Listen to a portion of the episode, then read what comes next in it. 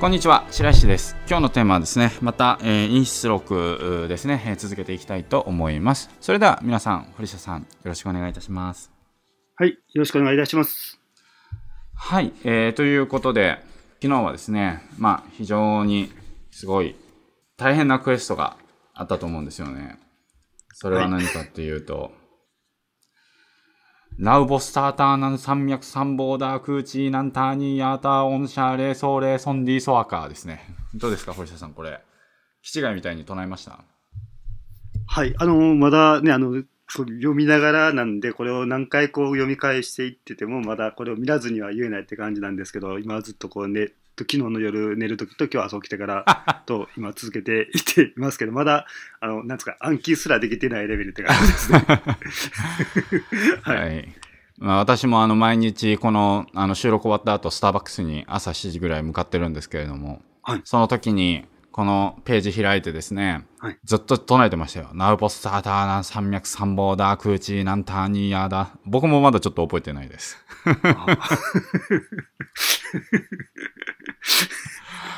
まあ 正直、一体これに何の、何の功徳があるんだろうとか思いながら唱えてたんですけどもはや無心じゃないんですけれども。まあ、もはや無心じゃないんですけど、まあ、ただね、その、それを、その、なんか読んでたら、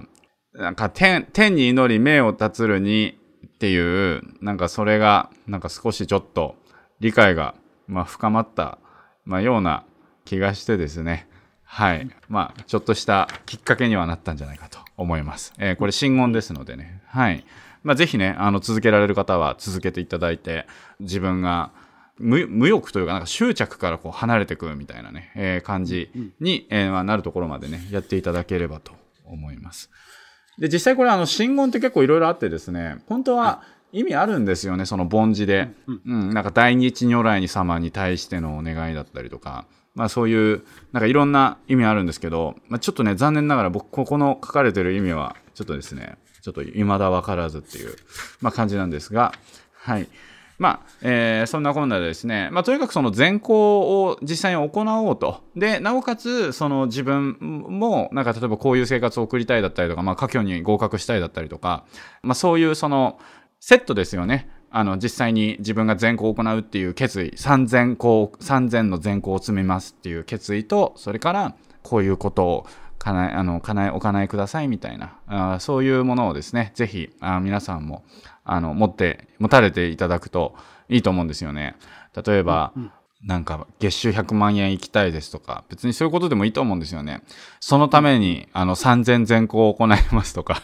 なんかその、それでもいいと思うんですよね。別に、なんていうのかな。いいんじゃないですかね。ちゃんとそういう全校したんだから求めてもね、いいじゃないかって思いますよね。ただなんか、私は月収100万円になりますって、あのー、考えてる宣言よりなんかよっぽど再現性高そうな気してきません？そういう感じで考えると。あそうですよね。うんうん。はい。ね、あの、神社に行って、あの、神社で五円玉だけ1枚ポンって入れて、宝くじ当たりますように、当たりますようにって言ってるよりは、よほど、こう、建設的で、あの、自分の人生に向き合ってる感はしますよね。はい、そうですね。はい。まあそういう感じなので、はい。その自分の復伝というものをですね、作り上げるということをですね、まあ日々の中で行うという形で取り組んでいっていただけると一番いいのではないかなと思います。なんか変な焦りとかもなくなりますしね。はい。それではじゃあまあ続きですね。この後、この円両坊さんがどうなっていったかということをですね、あの、お伝えしていきたいと思います。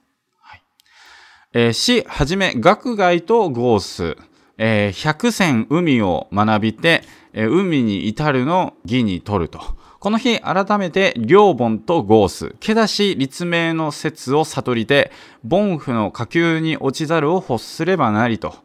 えー、まあ、この円良本さんってもともとは学会と名乗っておりました。えー、学は学ぶ、海は海ですね。えー、まあその百戦の川を越えて、えー、そして大きな海っていうものを学んでですね、川からその海っていうところにこう大きな人間になるっていうことの意味を込めて、えー、海の学び学会という名前を取っていました。えしかし、えこの日改めて両本、え官僚の寮に凡人の凡ですね、え両本というふうに名前を名付けました。えこれはですね、その立命、えまあその命を立てると三千善行を積みますというその説っていうものを悟ったので、えもうこの凡人で生きていくのはもうやめようと、まあ凡人のですね、罠にあの落ちないように、えしたいということを、え願ったからね、官僚の寮に凡、もう凡人は完了しましたと、そういう名前に変えました。寮凡になりましたと。えー、これより以後、5時終日、強々として、すなわち前と同じからざるを覚えると。まあ、この両本になってからですね、その、まあ、毎日朝から夜までというか、ずっとですね、まあ、戦々恐々として、あの、ちょっとこう恐れて慎んでですね、以前とは全く同じではない状況や感覚っていうものを、えー、覚えましたと。まあ、果たしてちゃんと自分はね、全詰めてるのかとか、そういうことだと思うんですが、はい。で、前日、ただこれ、悠々として、放任せしも、ここに至りて、おのずから宣教的例の継承ありと。で、この、そういう悟りを開く前までっていうのは、まあ、毎日、昨日、その前日ですね、昨日は、まあ、ただ、その、悠々として、ゆったりとして、なんて言うんですかね、規律もなく、あの、だらーっと過ごしていたというか、まあ、今で言えば、ソファーに寝っ転がってね、あぐら、あぐらかいて、で、それでテレビ見てポリポリしてるみたいな、そんな感じじゃないですかね。あの、放任精神も、はい、あの、そういったことに至って、えー、おのずから、恐れ慎んでいくという恐れ慎んでその日々のその自分の人生や生き方っていうものをその見直すというですね、えそういった感じに変わってきましたと。えー、暗室屋楼の中にあるも常に罪を天地基人に得るを恐れ、えー、人の我を憎み我をそしるに合うもおのずからよく天然として受容種とあります。はい。えー、この、まあ、その暗い部屋の家の西の隅、まあ、つまり誰も見ていないような部屋の中にあったとしてもですね、まあ、常にその罪、誰も見てないとこであったとしても、常にその罪っていうものをですね、えー、まあ、天地基人から得られるっていうことをですね、恐れるがためにですね、えー、まあ、人がですね、私を憎んで私を誹謗中傷するっていうことに会う時もですね、自然とそれを心の安らかな状態で、え、受容することができるようになったということです。えー、この理由は何かっていうと、あの、後にお伝えしていきますけれども、人の批判を受け入れるってことって善なんですよ。三善に相当するとか、ちゃんと書いてあるんですね。だから、そういう感じで我をそしるっていうことにあったとしても、あ、そうか、受け入れた。これで全3個でありますみたいな感じになったんじゃないですかね。はい。まあちょっとここで一旦切りますけど、ここまでで堀下さんなんかこう、どうですか、両本さんの聞いてみて。はい。あまずね、あの、今回あの、今までずっとこう、あの、あの、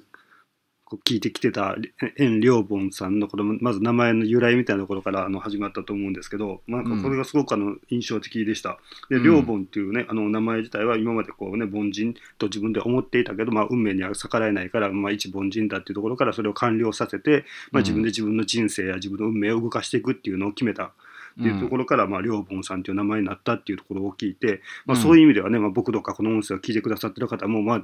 何らかの形で、まあ、今、両凡さん的なことをしてるのかなというふうには感じたんですよね。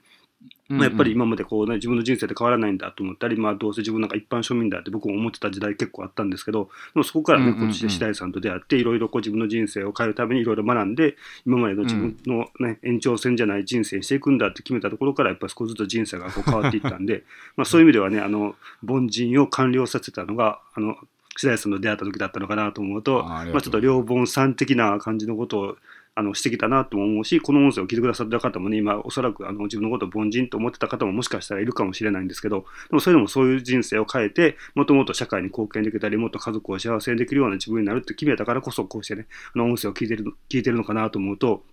みんながそれぞれの中にこう両盆さん的な一面を持ってるのかなっていうふうにまず感じました。まあ、それとね、あの、最後に白石さんがお話ししてくれたところで、その人の批判を受け入れることは善の行為だっていうところで、やっぱりこれってね、すごいこういうここういう概念を知ってるか知ってないかだけであの人に批判ををされた時の反応ってかなり変わるんじゃないかなと思うんですよね。今までだったら批判されたら落ち込むとかへこむとかもしくはその歯向かうとかいや言ってるお前どうなんだって感じで逆にその人の上げ足を取ろうと思って躍起になったりすることで、まあ、僕も結構あったんですけどでも人の批判批判を歯向かったり落ち込んだりせずにそれを受け入れ受け入れる受け止めるってことそのものが善の行為っていうことを今知れたこと自体が僕はすごくなんかあのありがたいなと思っています。じゃあ、ね、やっぱり何かしらこう情報発信していったり生きていく中で批判というか、まあ、自分と違う価値観の人にあそれ違うんじゃないですかって言われることってやっぱりあると思うんですよね多々。でもその時にあでもそういうのをあの歯向かったり主張することなく受け止める受け入れるってことは善なんだってこう思えたらかなりあの自分の感情を乱されないし、まあ、それで結果的にあの相手の方を傷つけることもなくなると思うと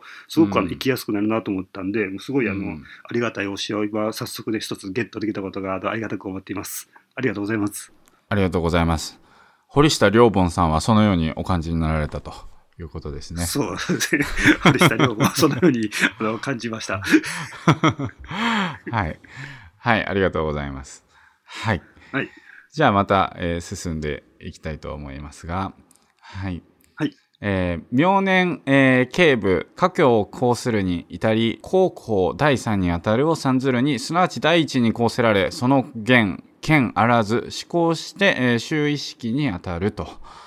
はい。で、えー、翌年ですね、家境があったので、まあ、その試験を、あの、受けたわけなんですけれども、あの、1000人の方はですね、主は第3番目で、えー、家境に合格するであろうということをですね、えー、算出して、えー、言ったわけなんですけれども、え、しかしですね、第1番目で、え、合格しましたと。なので、はい。あの、実はまあ、そのね、第3っていうふうな運命論みたいなものっていうところの印っていうものがなくなりましたと。え、まあ、そしてですね、この家境の試験で無事、え、合格いたしましたと。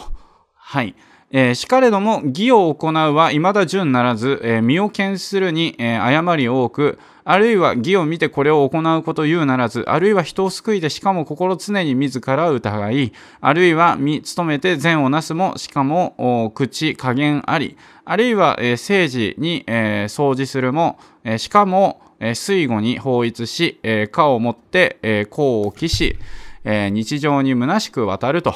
おっしゃっておりますね。はい。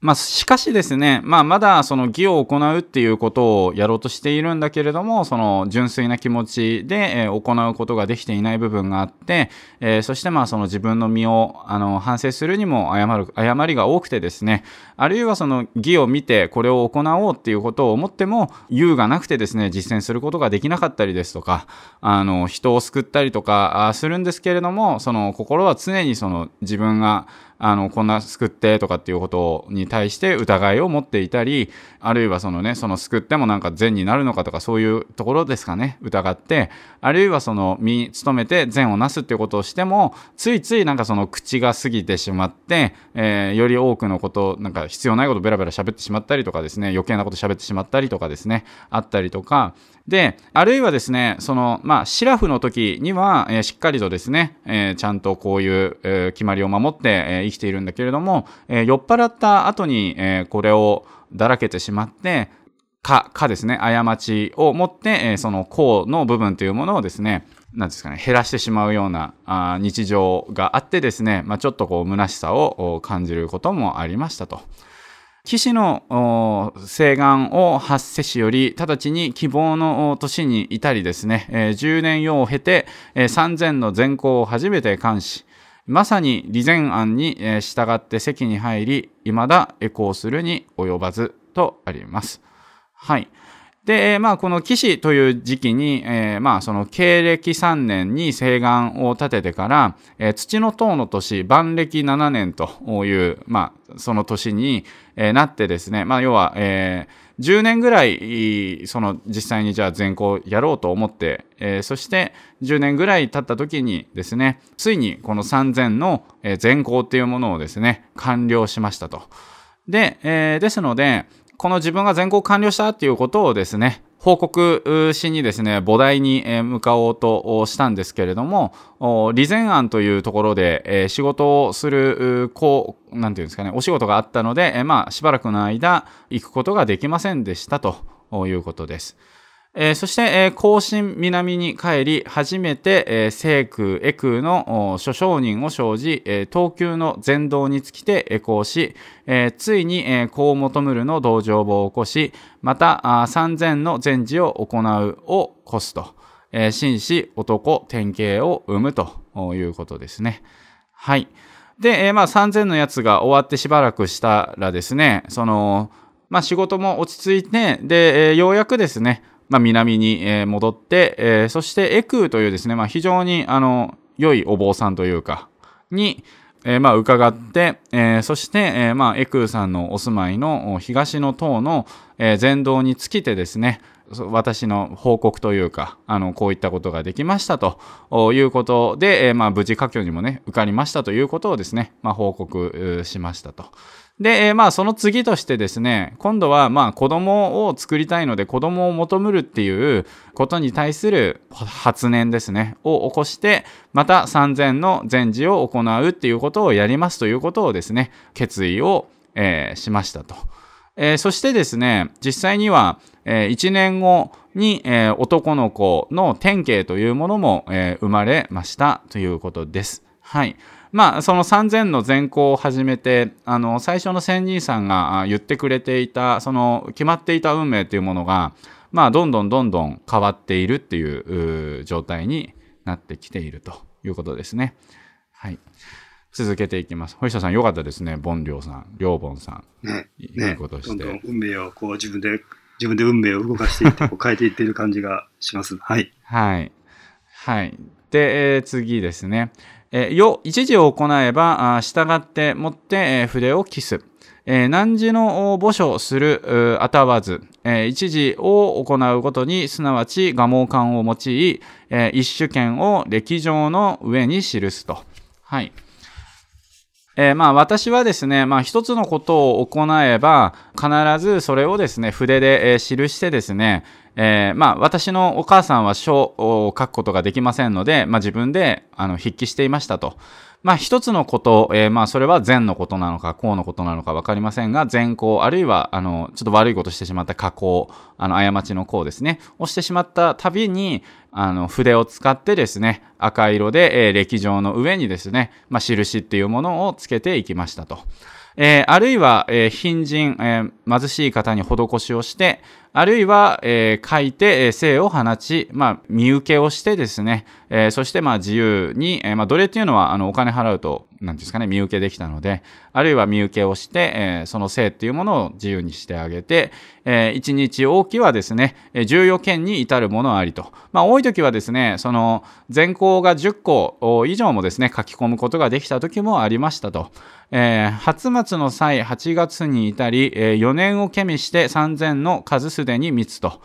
ということで、えー、まあ、初末という年の8月に至って、えー、まあ、4年間に、4年間でですね、えー、3000の全行っていうのがすでに、え、できるようになりましたと。また、諸常任を講じ、家庭につきてエコーし終わり、9月13日、紳士に当たるを求めるの道場を起こし、全治1万条を行うを許すと。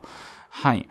で、えー、まあ、また3000できたので、今度またそのエコーさんをお呼びしてですね、えー、そして、えー、まあ自宅にお招きして、なんか儀式をやってもらうっていう感じなんですかね。エコーというですね、まあ、あの、まあ、エコーしてですね、今度は、あの、紳士という、まあ、より上の位に臨むことを、その、求むるので、えー、全治1万条を行うっていうことを、ね、お許しくださいと。まあ、また、なんていうんですかね、決意表明というか、まあ、そういったことを行うために、まあ、立ち会っていただいたということですね。はい。えー、そして、えー、まあ、日の、日の絵犬の年ですね。えー、まあ、さらに何年ぐらいですかね。2、3年経った時だと思うんですけれども、えー、放置知見を授けられるということで、えー、まあ、えー、県知事ですね。県知事の、えー、位っていうものを、えー、いただくことができましたと。で、えー、まあ、私はですね、常に、何も書かれていないノートを、えー、一冊置いておってですね、えー、このノートを治心編と名付けましたと。治っていうのは治めるで、心は心ですね。えー、心気道に座す。えー、まあ朝起きるとですね、まあ私はその道というか、そこに座っていてですね。で、そうすると家の人が、この空のノートを携えて、えー、門番に渡してですね、えー、そして門番が今度は、えー、本をですね、あの、自分の机の上に置いて、えー、くれますと。で、えー、置いてくれたら実際にその自分が行ったところの善悪や過失や細かいところまでですね、えー、ことごとく記して、えー、まあ夜は、え、すなわち、まあ夜になるとですね、このノートに対してお香を焚いてですね、まあ、庭でお香を焚いて、えー、まあ、超越道という方が毎日なんか報告してた方なんですけど、に習ってですね、香を焚いて、天帝というか、えー、天に、えー、告ぐるということをしていました。はい。まあ、朝はそのノートが出てきたら善悪のものを書いて、で夜になったらですね、そのお香を焚いて、今日はこういうことをしましたので、お納めください、みたいな、えー、そういうことをしておりましたということです。汝の母行うところ大飾るを見、えー、すなわち貧縮して、えー、曰く、えー、我先に家にあり、愛助けて善をなす。故に三千の数、全きを得たり、今一万を許す。えー、が、中禅の行うべきなし、何の時か円満を縁やと、えー、おっしゃりましたと。で、えー、まあ、何あ、私の母がですね、どうも新しい県の職についてから、えー、前時が少なくなってしまったのを見てですね、顔をしかめてですね、私が前の家で一緒に住んでいたあ時はですね、えー、まあ一緒にあの助け合って善を成していたので、まあ3000の数を完了することができましたと。で、まあ今1万の善を得ようとしていますけれども、このペースで進んでいくというのはですね、役所の中にいるために、人のためにいいことを施すこともできないので、えー、果たして本当に1万も完了することができるのかいということをですね、えー、おっしゃいましたと。で、えー、夜間たまたまゆえに、えー、一心人を見る。で、そういうことを言われてですね、夜、あの、ね、寝たら、たまたま夢、夢にですね、あの、神様が出てきましたと。で、世全、全時、全くしがたきの句を言うと。私ちょっと1万全するのちょっと難しいんですけどね、っていうことに対して訴えたら、神曰くですね、ただ糧を減ずる一節ならば、万行ともに、えー、全からんと。えー、まあ、ただあなたの、その、家庭いただいた、あその、田んぼを減らすことが一説できるんであれば、えー、その1万、1万の善行っていうものは完了するであろうと。えー、けだし放置の伝は、二部三輪七号なり、えー、世のため、えー、駆除し、現じて、えー、一部四輪六号に至る。えー、つぶさにこのことあるも、心かぶる疑惑すと。はい。えー、まあ、なので自分のいただいた田んぼっていうのは、えー、2部3輪7号あったんですけれども、まあ、この予言があったので、であれば、もう、あの、私の田んぼを、もう、その、減額しましょうということで、えー、一気に半分近くまで削りましたと。で、まあ、こういったことをしたんだけれども、あの、実際にこんなことして、まあ、良かったのかなと。あの、本当に口説手に入るのだろうかと、ちょっと疑う気持ちがありましたと。えー、たまたま、あ幻よ前史五代より来る。えー、よ夢を持って、えー、これに告げ、えー、かつ、このことのよろしく信ずべきや否やを問う。えー、で、たまたまですね、その、まあ、前のお坊さんが、えー、五代っていうところから来ることがあったので、まあ、私、その夢が、あの、こういうことありましてですね、えー、そして、えー、まあ、このように、田んぼ減らしたんですけれども、まあこれ信じることってできますかねということをですね、お尋ねしましたと。で、そうすると前子はお答え曰くですね、えー、前身、えー、進、前身が誠ならば、すなわち一行万全に当たるべしと。言わんや、えー、合憲料を減じ、えー、万民服を受ける親と。まあ、善の心がね、その本当ならばですね、あの、1万行の善に当たるであろうと。で、今回のものに関してはですね、その自分の手に入る、その福田を、田んぼを減らしてですね、えその万民がその福を、幸福を受くることが、えー、できるようなことにまでなっているのでありますので、まあ、なんでね、えー、一行万全に当たらないということができようかと、まあ、絶対に当たるのであるということをですね、おっしゃってくれましたと。で、えー、我、全然円満し、えー、法録をして、えー、五大乗につきそう一万に際して、えー、これをエコーすということですね。はい。で、えー、まあ、また、そういったことをいただいてですね、だんだんと私がその思い描いていた、えー、お願い事っていうものはですね、どんどん叶っていくようになってきてですね、でも最終的には、その自分のお給料の登録っていうものを捨てですね、えー、それを、五大城という、まあ、あの、お寺のところに対するお坊さん1万に対してですね、あの、大きな寄付っていうものを行って、えー、それを、まあ、あ善のために施しとして行いましたと。えー、高校、よ53歳にして約あるを算す。よ、未だかつて、えー、を祈らず、その年、ついにつつがなく、今、69歳になりと。えー、実際に、あの、えー、まあ、仙人さんみたいな方っていうものは、えー、私は53歳にして死んでしまうということを、まあ、占ったわけですけれども、えー、私は未だかつてですね、あの、長寿を祈ったことはなかったけれども、えー、まあ、この今69歳であるけれども、えまあ、つつがなく過ごすことができているということです。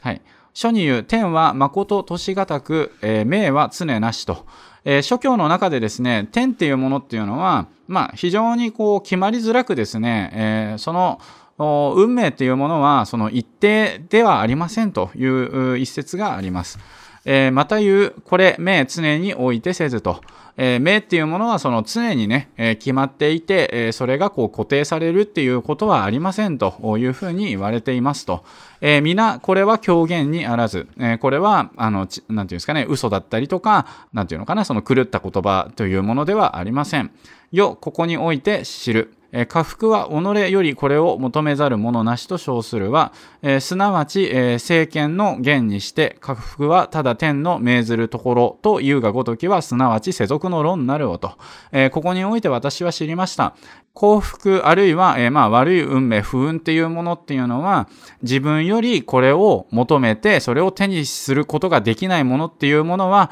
えー、いないっていうことを言うのは、えー、すなわち成人や賢者の言葉でありますと。で、一方ですね、えー、幸福や不幸っていうものは、ただ天が命ずるところというがごとき、えー、すなわち一般世間の庶民の凡人たちが、えー、言う論理であるということを知りました。おしまいって感じです。はい。どうですか、堀下さん。これで。はい。まとまった。ありがとうございます。はい。かなり、あの、すごい、あの、濃いあの情報量いっぱいいっぱいのところをこう集中して聞いていたんですけどでもまあ聞きあのそびれてしまったところとか理解できなかったところもあったかなとは思うんですけどでもまあ全体を通して思ったのはあの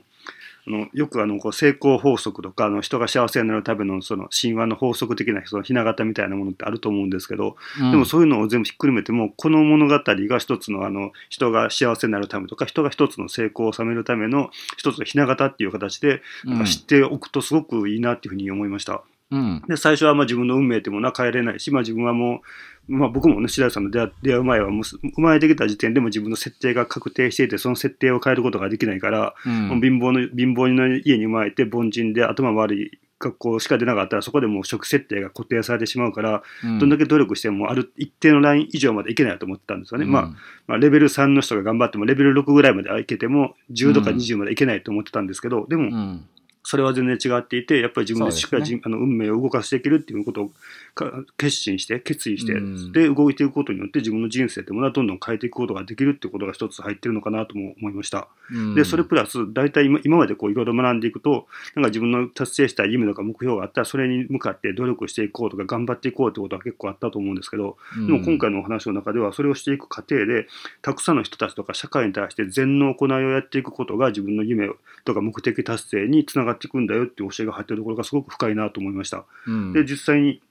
両本さんはその3000の善を達成することに一つずつ夢を叶えていってで最終的には1万の善を達成するぞっていうことをねあの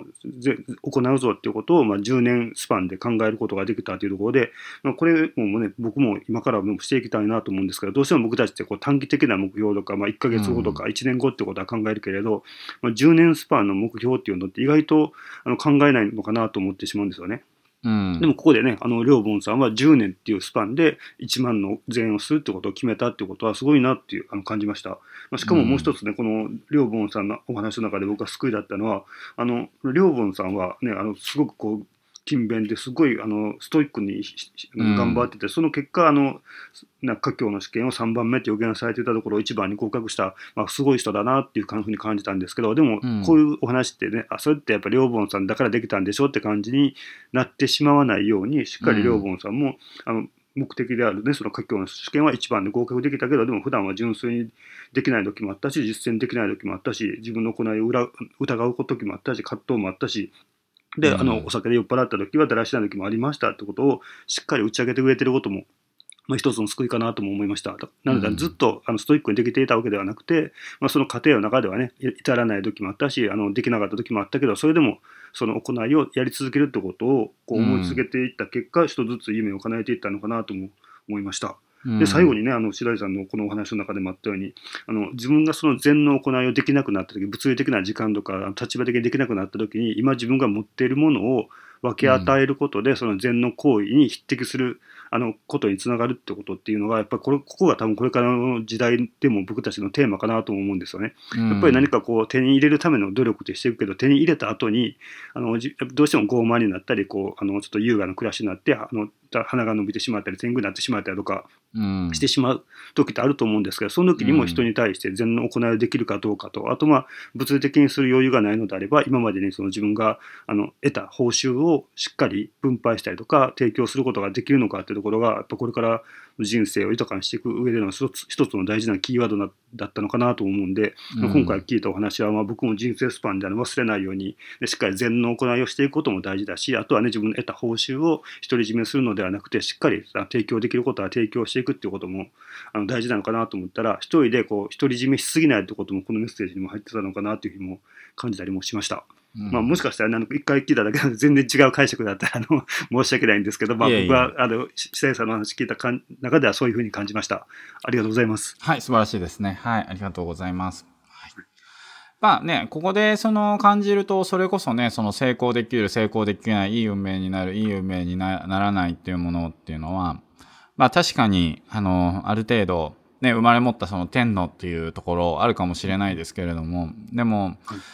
ね、必ずしもその才能がある人があの幸せな人生を送り続けるとは別にかんあんまり関係ないですよね。あの、うんうん、すごい頭のいい人がなんかこう円満で幸せなその人生で、えー、暮らし続けていけてないこともありますよね。こんなはずじゃなかったとか、なんかちょっと犯罪に手を染めてしまったとかね、なんかあると思うんですよね。でも、まあ、あの、その、この、少なくてもこの因出録の考え方によればですね、その、うまくいく、うまくいかないっていうのは努力、あの、才能とか、そういったところよりは、まあ、むしろその、善行っていうものを、その、どれだけ積み上げられるかどうかであると。まあ、そういうものなわけですよね。で、人に提供したりとか、そういうことって、あの、頭が悪いからできないとか、そういうことじゃないですよね。全然関係ないですよね。知能とか、なんか才能とかっていうのは。まあ、どっちかというと心の問題だと思うんですけれども。あの、そういう世界なんだっていうことをですね、あの、一旦を、まあ見て、えー、なんていうかな、つけてくれていることなので、まあぜひ、こういうものをですね、その、一つの指針のものとして心の中に入れて、えー、まあ、良凡さんみたいにですね、この善というものをまあ行っていくっていうことがですね、まあ、その自分の幸福につながるんだという信念を持ってですね、あの、人に提供するっていうのが自然と、まあ、嫌でなくできるように、まあ、なると、まあ、本当にその人生っていうのは上向いていくと思うんですよね。なんかこう、人にすごくいいことばっかり、あの、心の底から、まあ、善というものを行って、で、それでなんかこう不幸になって死んでいくっていう人ってなんかあんまりいなそうですよね。あんまりなんか想像できないというか。うん、そうですね。想像できないので。なので、まあ、ぜひね、こういった尺度、特に今の日本やその社会は資本主義社会なので、で、唯物論みたいな感じにもなってるので、うん、なんていうのかな、その稼げば勝ちってなんかね、ありますよね。でも、あの、そうじゃなくて、その善を積めばね、勝ちなんだっていう、そういう、あの、尺度で考えられる、あの人が、方が僕は本質だと思いますし、いい国になっていくと思うので、日本が誇れる国になっていくと思うので、まあこういう尺度もあるんだとね、えいうものをですね、ぜひあなたは頭に入れていただければいいなと思ってます。で、実際これあの終わりじゃなくてですね、はい、次に、あの、子供に対する遺言と、それから、あの、堀下さんが知りたくて知りたくてしょうがないと言われている、おお。禅の何があれ良くて何がダメかっていうね、あの、その一覧のリストがありますので、そちらを、まあ、発表してですね、この因出録っていうのは、えーおしまいになるか、補足で、えー石前の家に余計ありっていうのを入れるか、ちょっと今迷ってる段階ではあるんですけれども、あの、まだちょっと続きがあるのでね、えーこのままだと、ね、ちょっともやもやしますよね。果たして Y の持ってる善は善なんかいな、みたいな。くどく届くんかいなって思っちゃいますよね、堀下さんが。そうですよね。散々やっていって、最後に、いやー、堀下さん、それ全部逆でしたよとか言われたら、もうね、目も当てな全部、高価格表に基づけば、やってることはそれ全ではありまへんなとか言われたりしたらね、もう、学士ですからね、もう。うん、学士ですからね。はい。そう、なので、まあ、その禅のね、あのものを今度、はい、あの、うんお伝えしていきますので、まだまだ、はい、ちょっと続きますんで、お付き合いいただければと思います。はい。はい、えーというわけで今回は以上になります。えー今日はですね、クエストとして、まあ、皆さんの、えー感想や気づき、あるいは、えーお経を読んでみたところのものだったりとか、えーそういったものをですね、提出していただければと思います。えー本日も最後までお付き合いいただきまして、本当にありがとうございました。はい。ありがとうございました。